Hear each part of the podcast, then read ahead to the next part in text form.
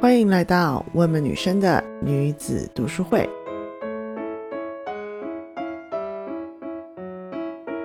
我是你们的主持人 Yvonne。每两周我会选一本跟女性相关的自我成长、女力觉醒和情绪管理的英文书籍，用简单快速的方式为您提供知识维他命。话不多说，开始读书吧。Hello，大家好，我们终于回归到我们女子读书会了。在经历了两周自我探索，还有重度过敏之后呢，我很高兴，也很庆幸我自己能够重拾热情，还有我的责任，回到女子读书会这边。这一周我们要讲的是《界限女王》（Boundary Boss），作者是 Terry Cole，一个超过有二十五年经验的心理咨商师。这本书的主旨呢，是要教你如何制定生活中大大小小的界限。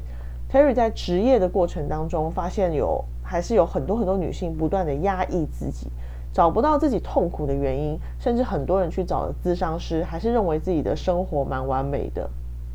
Terry 说呢，每一个人还有他身边人的每一段关系，从来都不会因为你付出很多，或是你们之间从来不吵架，就可以被定义成完美。但是还是有非常多人相信哦，顺从、安静、避免争执这些品德，应该可以获得自己心灵的平静吧？并没有，一段顺从、安静、避免争执的关系，最终会让忍耐的那一方成为郁闷、怨怼、忧郁、抱怨、痛苦的起点。我们应该要追求的是一个。呃，交流维持一个健康、有活力还有弹性的界限，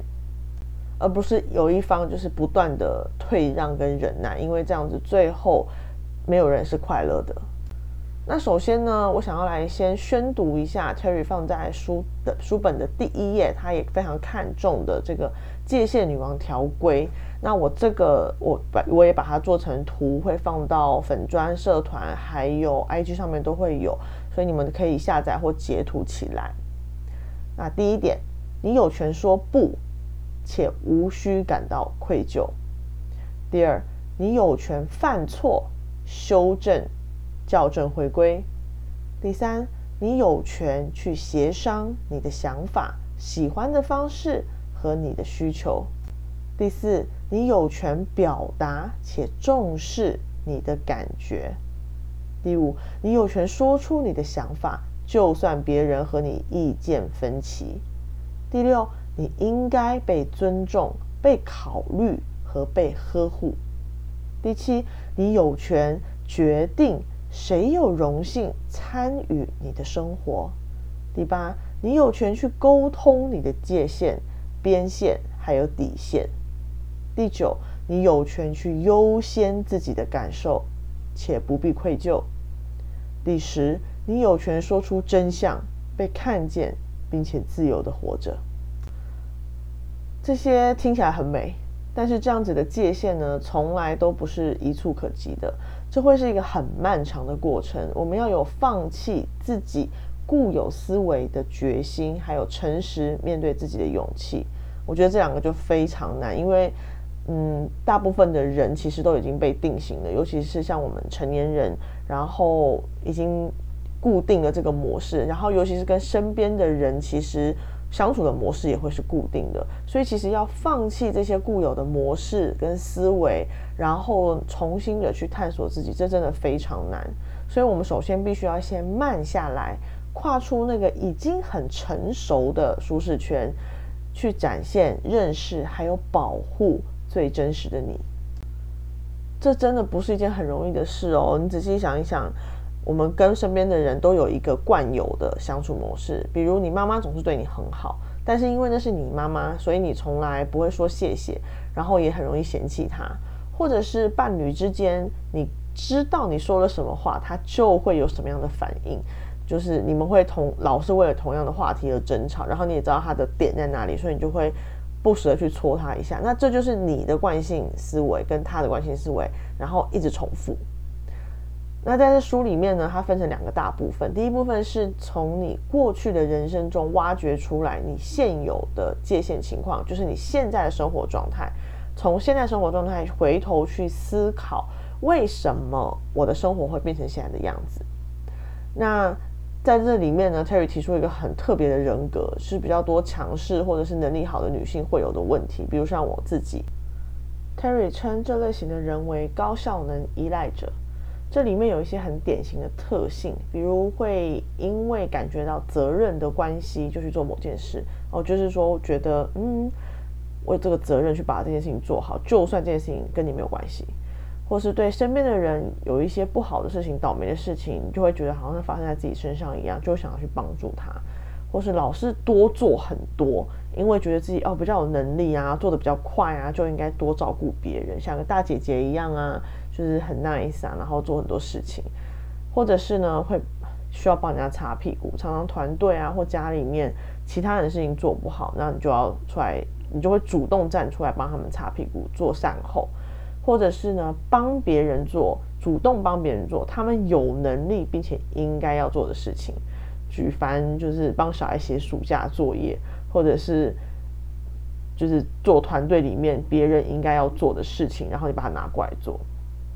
然后或者是从帮助别人这件事情当中呢，会获得自我价值的认同感，或者是总觉得别人很需要你，就是自己自己觉得别人很需要。你可是实际上是这样吗？不一定。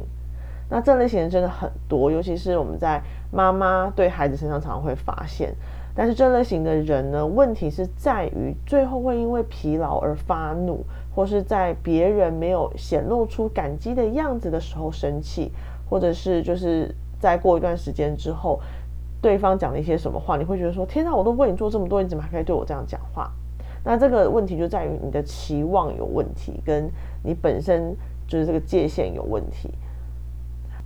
所以在这类型的人身上，我们常常看到他很容易去批评别人，因为自己的能力其实真的还不错，所以看不惯很多事情，就会很轻易的去批评别人、评论别人，甚至是不把别人的心血当一回事，因为你觉得那不够好。那这样的高效能依赖者呢，会说服自己。我做这么多是因为爱哦，是因为我人很好哦，是因为我能力很强。但实际上呢，其实是出于恐惧。你害怕不被需要，害怕不被看见，害怕失去价值。书的第二部分呢，讲的是要如何设定新的界限，最后还附赠了实战手册。那关于界限感或是设立自己的界限的问题呢？也许我们现在听了会觉得很难去区分，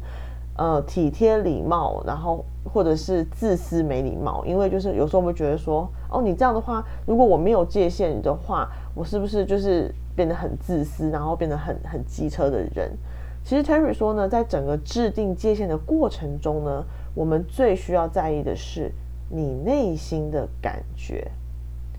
就是说呢，你会不会在这个时候觉得你被占了便宜，然后有不甘心的感觉，或是期待对方某种意义上的感谢呢？你的出发点是什么呢？如果是为了爱，比如说父母对孩子，或是你对弱势族群的捐款，这些你可能真的不会需要他们有什么回应。这些事情事后呢，你心里并不会觉得不舒服，甚至会感觉到满足和美好的，因为它完全完完全全是出于一个绝对的爱跟绝对的善意，那当然就是没有问题的。但是如果你做的事情是出于恐惧，那就不 OK 哦。譬如说你害怕被骂，还有我们前面讲到的，就是害怕不被看见，害怕不被需要，害怕失去价值，然后。包括跟家人啊、朋友、伴侣之间害怕失去对方的欢心，或者是跟同事之间啊害怕被对方记恨，或是跟上司之间害怕失去工作，或是出于一种自己幻想的责任感。对哦，责任感是属于恐惧哦。比如说一些亲戚无理的要求，你妈说啊，你三姨婆就这样啊，你就帮帮她嘛，然后你就觉得啊，好烦好烦，好啦好啦，她毕竟是我亲戚。就是你因为父母的拜托而处理，这种就是责任型感、责任感型的恐惧。所以要切记的是，在真正成为界限女王之前，我们都会想要逃回自己原本的舒适圈，因为这样子就不会有冲突，不需要重新设定，然后大家也不会觉得说，嗯，你以前不是 OK 吗？怎么现在又变得不 OK？这就是跨出舒适圈最难的一步。那有一些典型的例子，就是说，比如说我们会一开始很可能很勇敢的宣布说，我不想再忍受你这件事情了，我们来改变我们之间的关系吧。然后可能就会被大家取笑啊，被家人取笑，然后我们就马上说啊，没有啦，开玩笑的啦，没有啦，没有啦。然后一切又会回到原点呢，然后会怎么样呢？我们就是会继续抱怨，然后我们的内在依然会很不开心，我们的界限依然模糊而且脆弱。所以在这边第一步呢，我们是要去挖掘我们现有的界限。然后去发现它到底它的背后是为什么会这样子，是怎么形成了我们现在的生活状态。那这就必须要让我们打开我们的惯性思维。在这里呢，我们需要检视的是我们过去的经验、历史受到的影响、原生家庭，甚至是我们可能曾经接触到的一些错误的讯息。这是为了要挖掘出我们的界限历史。了解为什么我们与世界的界限是现在这个状态，还有其中隐藏了什么样的界限蓝图？那这其中大概是跟你的成长环境、你受的教育、学校啊，跟家庭的，还有你观察到的整体的社会的框架都是相关联的。那在摊开这些事情的时候呢，很多人就会开始感觉到一种解放自己的感觉，因为当我们仔细的去摊开我们的经历。摊开我们所接受过的教育和摊开整个社会的气氛，我们会发现，原来这些习惯都不是你的你的责任，它是一个被我们被放置在的一个一个状态。但是现在呢，理解它，并且掌控它，然后还有你自己接下来的人生，就是你的责任了。好，现在先让我问你几个问题。比如说，你是不是常常无法拒绝别人的请求或要求？这情况超常见的。有时候甚至是你已经拒绝了，但是对方还会用各种理由来拜托你说：“拜托啦，哦，怎么样怎么样怎么样了，好不好嘛？”然后，所以，所以你会碍于你们之间的交情也好，或是你自己的面子也好，或是你当下一时心软也好，你就答应了。但是答应之后呢，会给带自己带来是无穷的心理压力。甚至是浪费时间来做这一件你从头到尾都不想要答应的事情，然后在过程中和事后呢，自己仍会充满抱怨。比如说，就是大家会说：“哦，你不然你去买饮料好了，你跟那个老板熟，或者说不然你去买饮料好，上次也是你订的，你比较熟。”可是你就很不想要去，为什么每次都是我去买饮料，对不对？这个时候我们要回归到根本，去问自己：过去四次同样的状况，我究竟是出于什么心理而答应的？是因为责任，是因为害怕丢工作，我害怕失去朋友，还是我是惯性的避免正面冲突呢？无论是哪一个，我都很希望你能够深入的去了解你自己，找到自己真正无法拒绝的原因。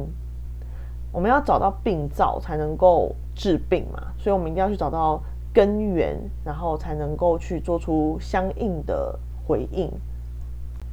那我再问你个问题。你是不是常常太过在意别人的决定、感受还有结果呢？比如说，我有时候真的会过度敏感，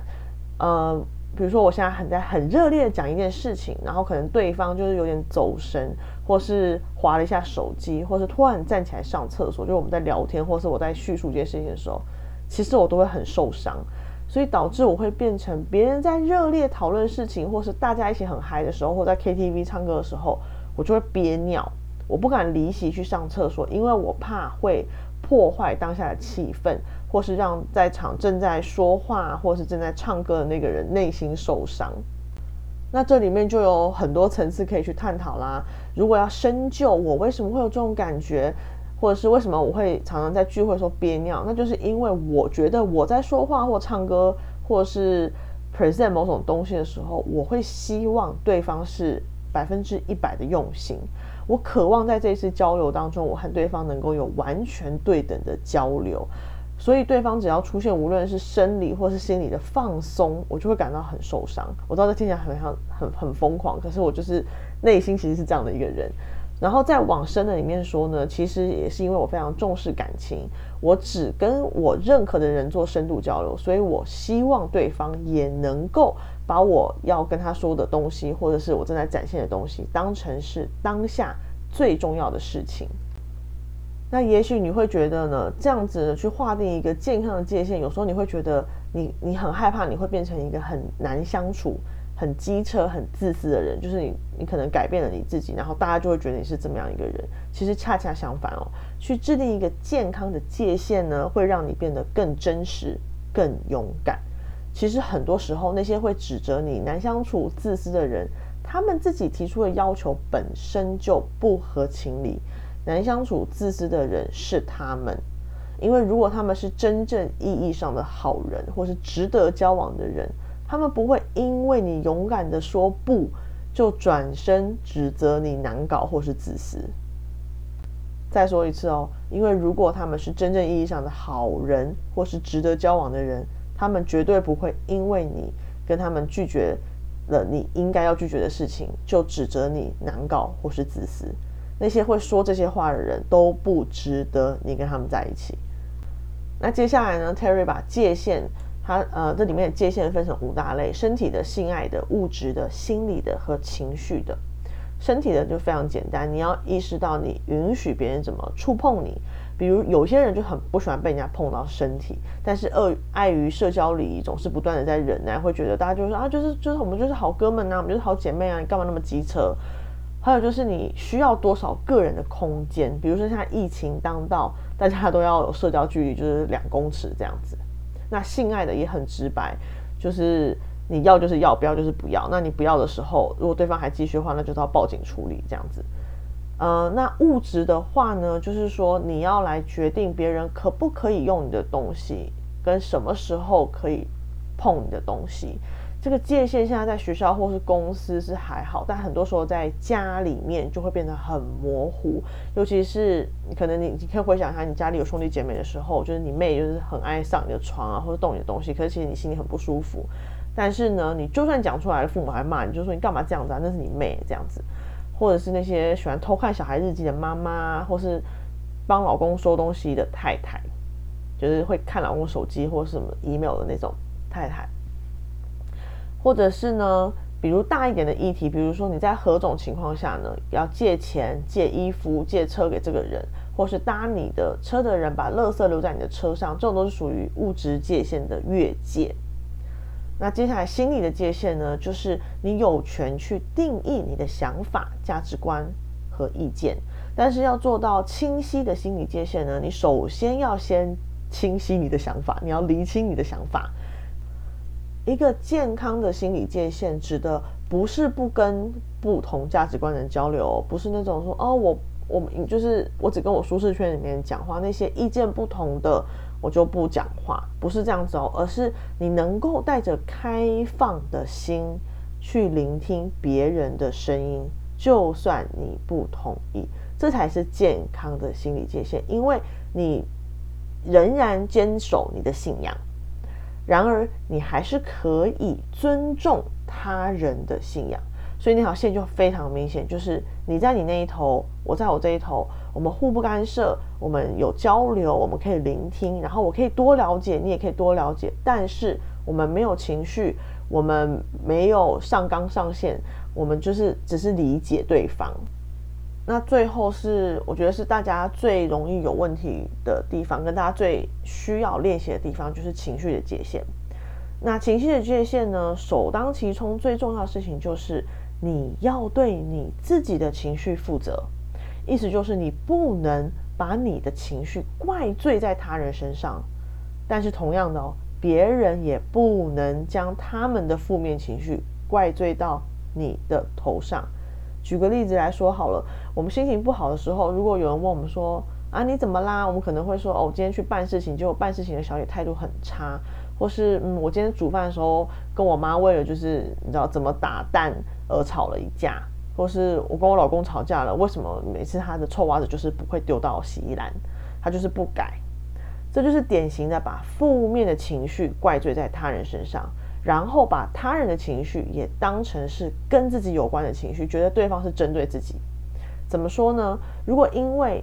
陌生人的态度不好，然后自己的情绪也不好，那就是没有厘清你与陌生人之间的界限。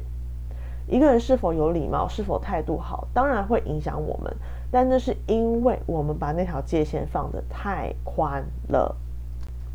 因为我们的社会呢，会理所当然的认为，他人对我们的态度是我们的价值。再说一次哦，我们总是误以为他人对我们的态度就是我们的价值。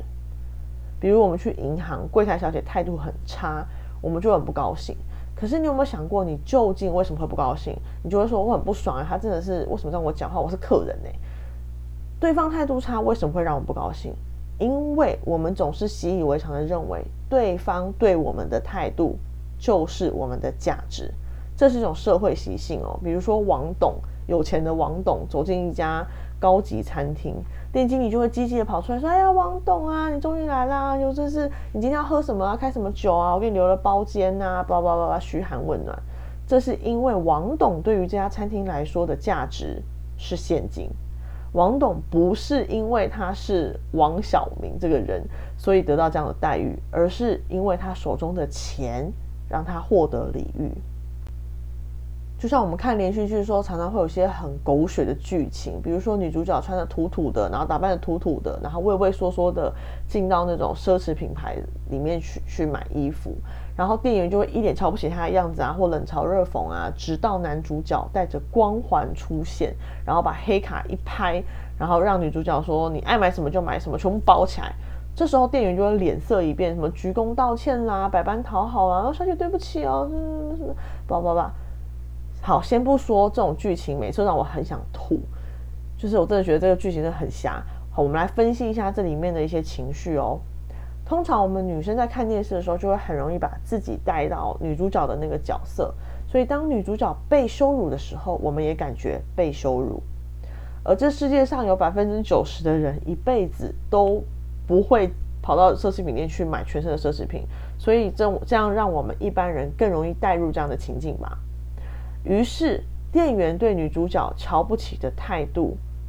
就是瞧不起我，深深打击到了我们的自尊。我们觉得我们带入了那个受辱的人，就是我们自己。但是，亲爱的，我们的价值难道是存在于几个店员的眼神还有语言之间的吗？就算那个人真的是我们，就算我今天真的是走到奢侈品店，我可能就只是想要。就是看一副耳环，然后大家都还是瞧不起我的样子。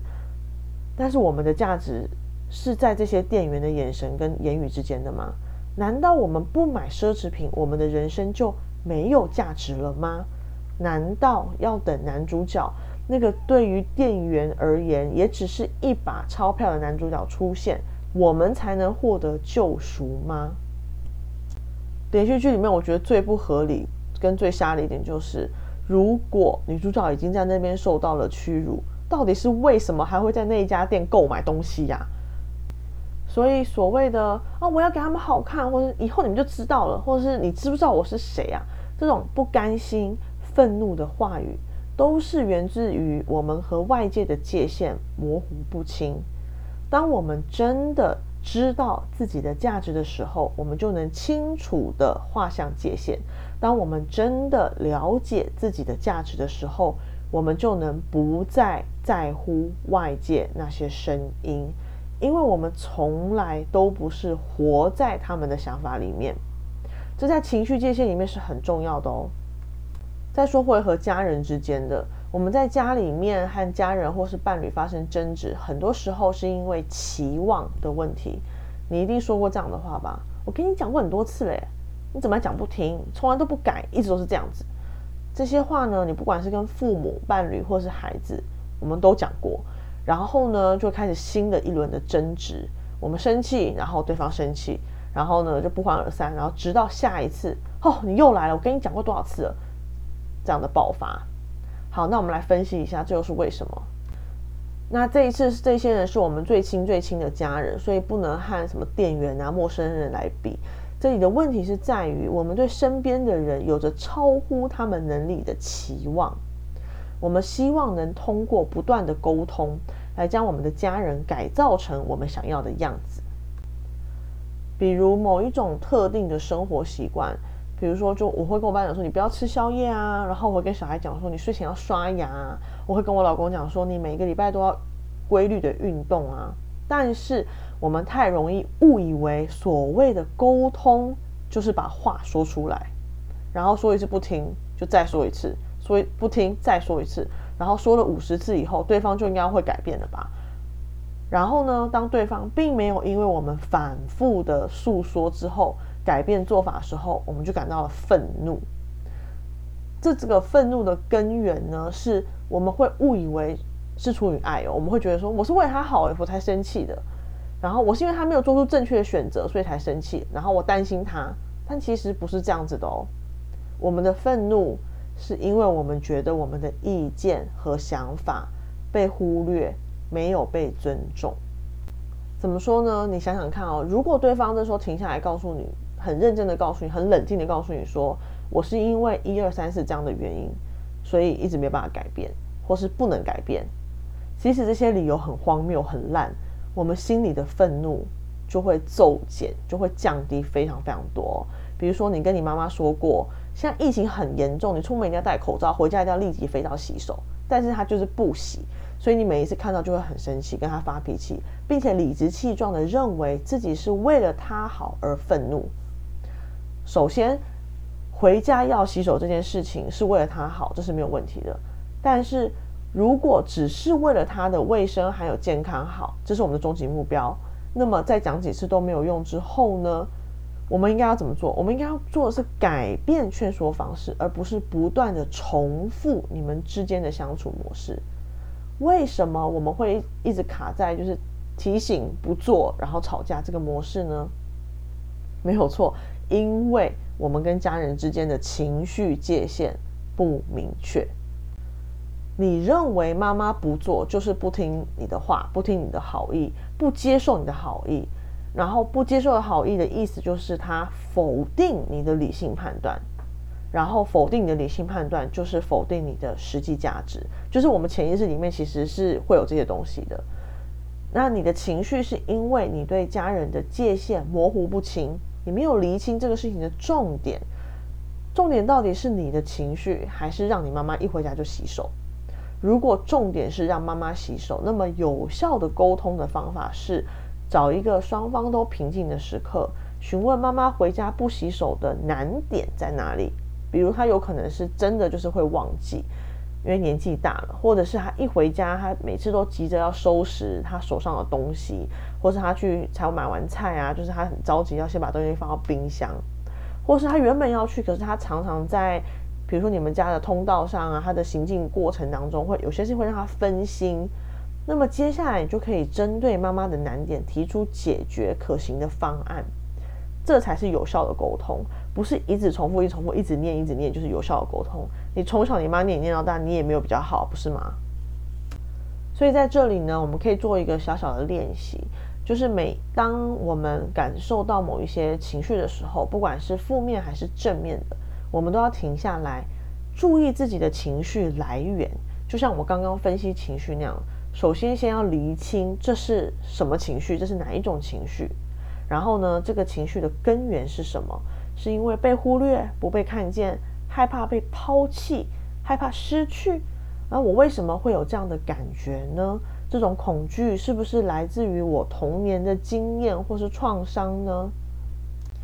那冥想现在在国外真的非常红。Terry 在这本书里面，他也非常推崇冥想。他认为冥想可以带我们找回原本的自己，比如在辨认情绪这里，他觉得你给自己五分钟的冥想时间。潜入到自己的意识当中，我们会发现我们对某种事物的反应的真实根源。也就是说，比如说我发现了，就是我叫我妈洗手，她一直不洗手，然后我就是非常生气，我就闭上眼睛，深呼吸，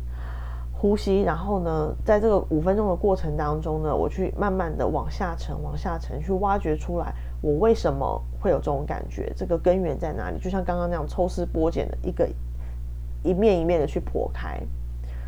找到根源之后呢，我们才能更好的去规划我们和外界的界限，我们才能够更好的去处理，就是每一次的界限的越界的时候的问题，让我们知道我们究竟要怎么样才可以不再那么在意别人的反应。那整本书的精华呢，是在于，呃，Terry 认为说，你要在面在重修你的界限的时候，有三个阶段：辨别、释放、回应 （recognize、release、respond），就是三个 R，三 R 步骤。辨别我们前面已经讲过，用冥想的方式来探索自己内心的真正需求，专注在你的感觉上，重新发现自己，认识自己，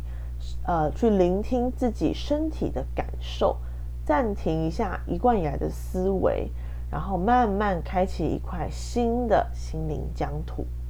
再过来释放。这里需要你勇敢的踏出舒适圈，不要去想别人会有什么反应。用深呼吸来释放内心的压力，直到呢那个郁结住的点慢慢的解开，让那个老套的一直伴随着你惯性模式，经由呼吸离开你的身体。要不断的提醒自己哦，我已经不一样了，我不再是从前的我了。最后回应，要平静的和对方沟通，选择一个平和的时间和地点。说出你真实的欲望、想法，还有底线，然后开始行动吧。这三 R 步骤呢，首先让我们辨别我们固有的反应模式，释放生理压力，最后用可以和你内心渴求同步的回应方式来回应，也就是忠于你自己的内心，忠于你自己想要的东西，来做出选择，告诉对方说：“这是我想要的。”当我们深陷在一个不快乐的情境或者是关系当中的时候呢，最快脱离这个方法的这个情况的方式，就是改变自己的思维，改变自己面对事情的态度。记得哦，永远不要去期望别人会改变，要改变他人，不如改变自己。当我们都学会了改变自己的思维模式，我们就打开了不同的可能性。我们看待事物的方式也会不同。这个转变不是一夕之间就可以办到的。在这个成为真正界限女王的过程当中，我们需要有耐心的慢慢走。每一个小小的练习和转变，都是为了让我们自己在人生更重要的事情上，能有更好的规划与界限感。小到比如说下一次叫外卖的时候，勇敢的说出来，我的臭豆腐要大辣，而不是每一次都委曲求全的去配合别人的口味。在这些琐碎的生活中的小事，都是你开始重视自己的感觉，重新定义你的界限，还有告诉这个世界，你的想法还有感受很重要。我们都喜欢舒适圈，对不对？在熟悉的环境和熟悉的人说熟悉的话，做熟悉的事。可是 Terry 警告我们哦，你的舒适圈就是你的牢笼。你还记得 Glendale 吗？那个呃，回归天性的作者，那位告诉我们说，我们女性啊，都只是被关在笼子里面的猎豹的的那个女强人。现在 Terry Cole 另外一名女性作家、女性咨商师，她写着不同的主题。但是他也同时告诉我们，如果我们不去辨别、去思考、去发现，那么我们就还是在牢笼当中的那只猎豹。Terry Cole 说呢，在他职业的过程当中，他发现了大部分的女性还是以顺从和安静为美德，所以女性习惯了去压抑自己内心想要的东西。但是，当我们内在的界限一直不断的被侵略，而且是我们强迫自己。自愿去放弃这条界限，最后毁坏的是什么？还是我们自己？你仔细想一想，我们亚洲的女性哦，你的奶奶、你的外婆、你的母亲，甚至你自己，有多少女性为了所谓的家庭和谐，忍了一辈子？更可怕的事情是，他们认为这是对的事情，他们把自己放得很低很低，低到尘埃里。张爱玲说：“低到尘埃里，然后开出花来，这是她的爱情。”可是我们的女性，其他的女性呢，一直牺牲自己的女性呢，是低到尘埃里却开不出花来，只有被扫到一旁的命运。在我们要成为真正的界限女王这个过程当中，我们难免会碰到一些挫折。那大部分会是来自于我们的原生家庭，比如说 Terry 在这边说了一个有关他自己的故事。他硕士在纽约毕业的时候呢，他的心理咨商师询问他有没有邀请他的爸爸来参加毕业典礼。Terry 想也没有想就说他不会来的啦，他不喜欢纽约。当咨商师再进一步问他说：“你邀请他了吗？”的时候，Terry 说：“不需要邀请。”咨商师在问为什么不需要，Terry 说：“他是我爸，我不用问就知道了。”是不是很耳熟？这种模式、这种想法、这种感觉。很多时候，我们碰到这种情况，就会觉得说，去邀请呢也是自取其辱。你听到了吗？我们再一次的误认为，如果被拒绝了，被拒绝的是我们自身的价值，我们被贬低了。其实这些都是你的内在的小孩 （inner child） 内在小孩在作祟。我们的内在小孩呢，还停留在我们童年的回忆里面。对于事情的反应还有回应，都是按照我们童年的经历来做出反馈的。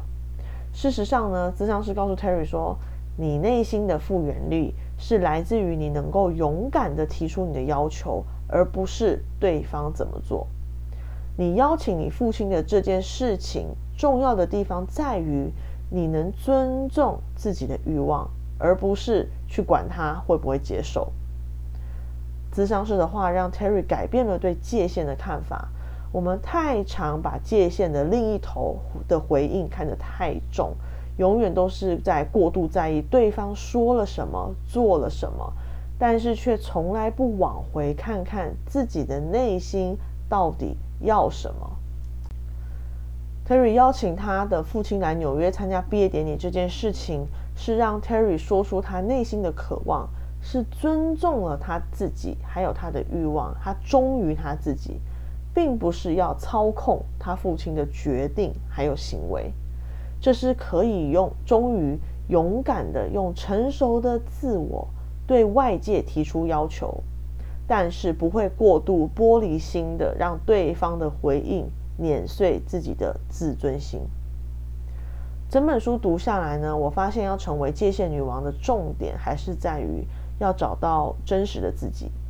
并且无所畏惧的去依赖他，让真实的你带你翱翔。